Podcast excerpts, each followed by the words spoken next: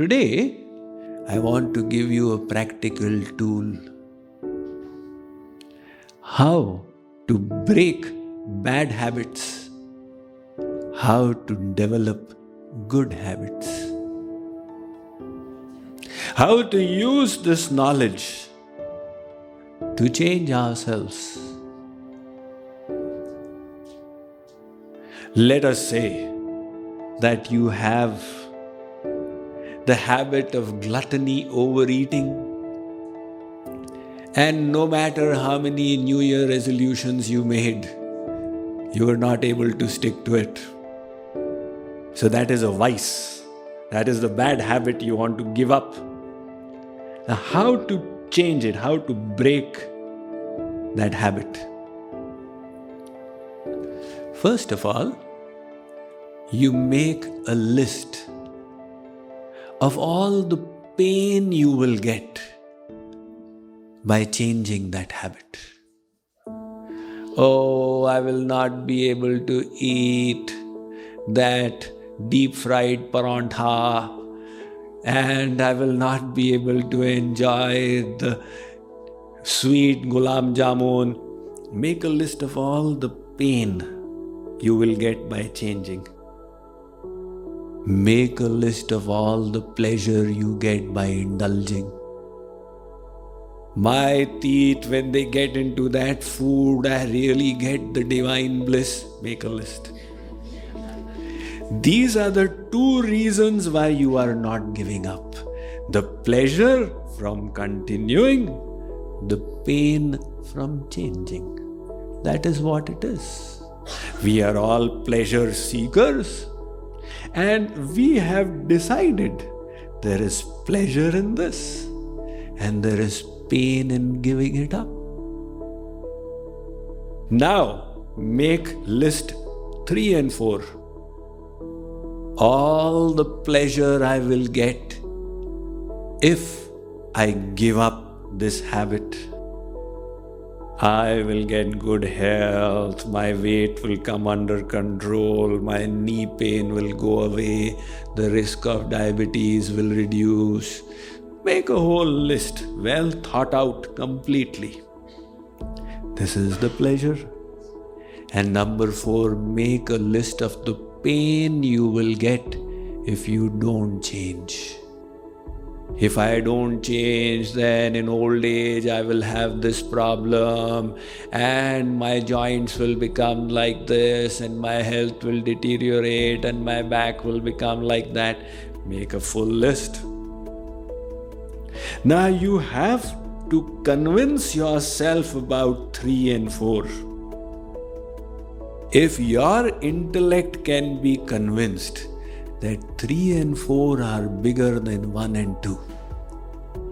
In other words, the pain of not changing and the pleasure of changing is bigger than the pain of changing and the pleasure of continuing. You will change. See, those who have good eating habits, how do they do it? Is it that their tongue doesn't like to eat good things? No, but they have convinced their intellect that real happiness lies in a proper diet. This is called Shreya. There are two kinds of happiness talked of in the Kathopanishad Preya and Shreya. Preya is that happiness which is sweet now and it will become like poison afterwards. Shreya is that happiness that is like poison now, but it will become sweet afterwards. So the Kathopanishad says, What are you going to choose? Preya or Shreya? See, that is the whole fight between the parents and the children, isn't it? The children want Preya. I want to play my video games. I don't want to study. Arey beta, what will you do after 20 years? I will not become old, I'll stay young. So there's a saying in Hindi, आमले का खाया और बड़ों का कहा बाद में पता चलेगा you know, the amla, the Indian gooseberry, it's got the vitamin C of 10 oranges. You take an amla a day and all keep viruses away. But if you take it, it is bitter. So the child doesn't want to take it. So the mother says, Look, beta, you take it. The benefit you will get later on. Very interestingly, after two minutes itself, it gives you a sweet taste in the mouth. So, similarly, the mother tells the child that what I am advising you, you will come to know later on the benefits. It is said that there are three stages in life. The first stage is my dad can beat your dad. The second stage is, oh, dad, you don't know anything. And the third stage is, my father used to say. now, what are you going to choose? Are you going to choose one and two, immediate pleasure and avoidance of immediate pain? Or are you going to choose long term happiness and take the pain as an austerity? Never mind. If you can do that, you'll break the habit. So you have to convince your intellect regarding 3 and 4 and look 1 and 2 in the face. This is why I am not changing. This is the stark reality.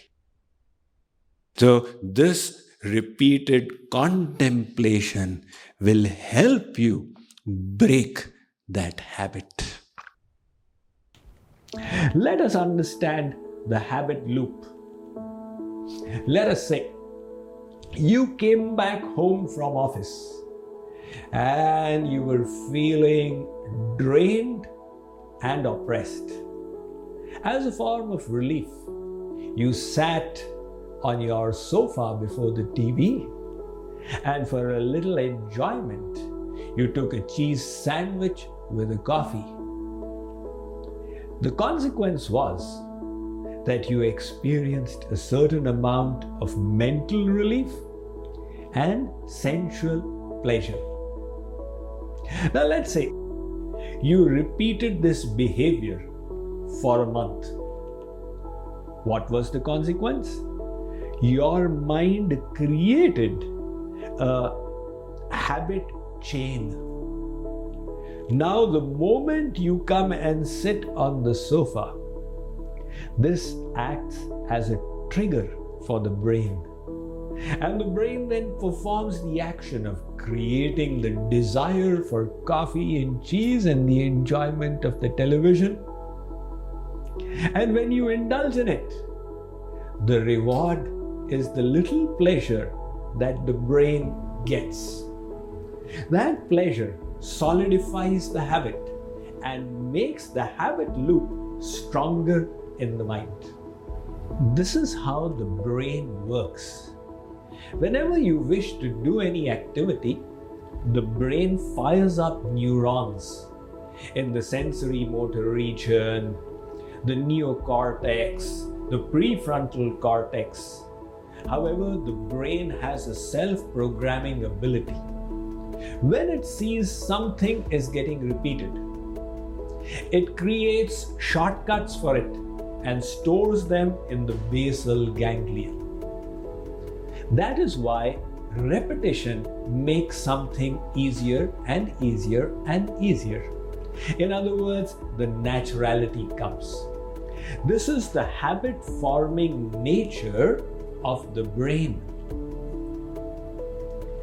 Social scientists studied why some families develop the habit of fast foods. And they found that when the fast food joint McDonald's moved into the neighborhood, they first went to try it out. However, the taste of the food was the reward for the repetition of the action. And when they started doing it again and again and again, the mere looking at McDonald's served as a trigger to the brain to create the desire for fast food. And indulgence in it provided the reward for the brain thereby making the habit deeper and deeper. In fact, scientists have discovered that even after surgeries on the brain, habitual patterns don't change. Yet, there is hope.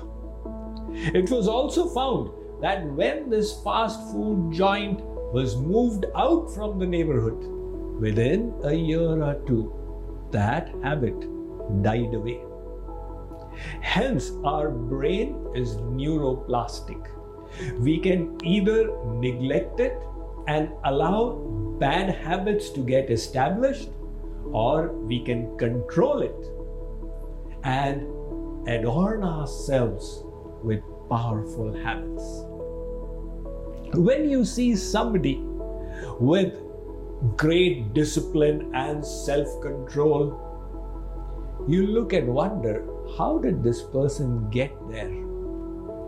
It was all a question of struggling hard in the beginning to establish some good habits. So, this is how it works. Whenever we do something at first, we are consciously incompetent. From there, we move to the stage of conscious competence. And from there, we move to the stage of unconscious competence. Thus, the secret of progress then is to exert yourself initially towards good behavior until the naturality comes. And once the habit is established, that good behavior comes to us as a second nature. This is the power of habits.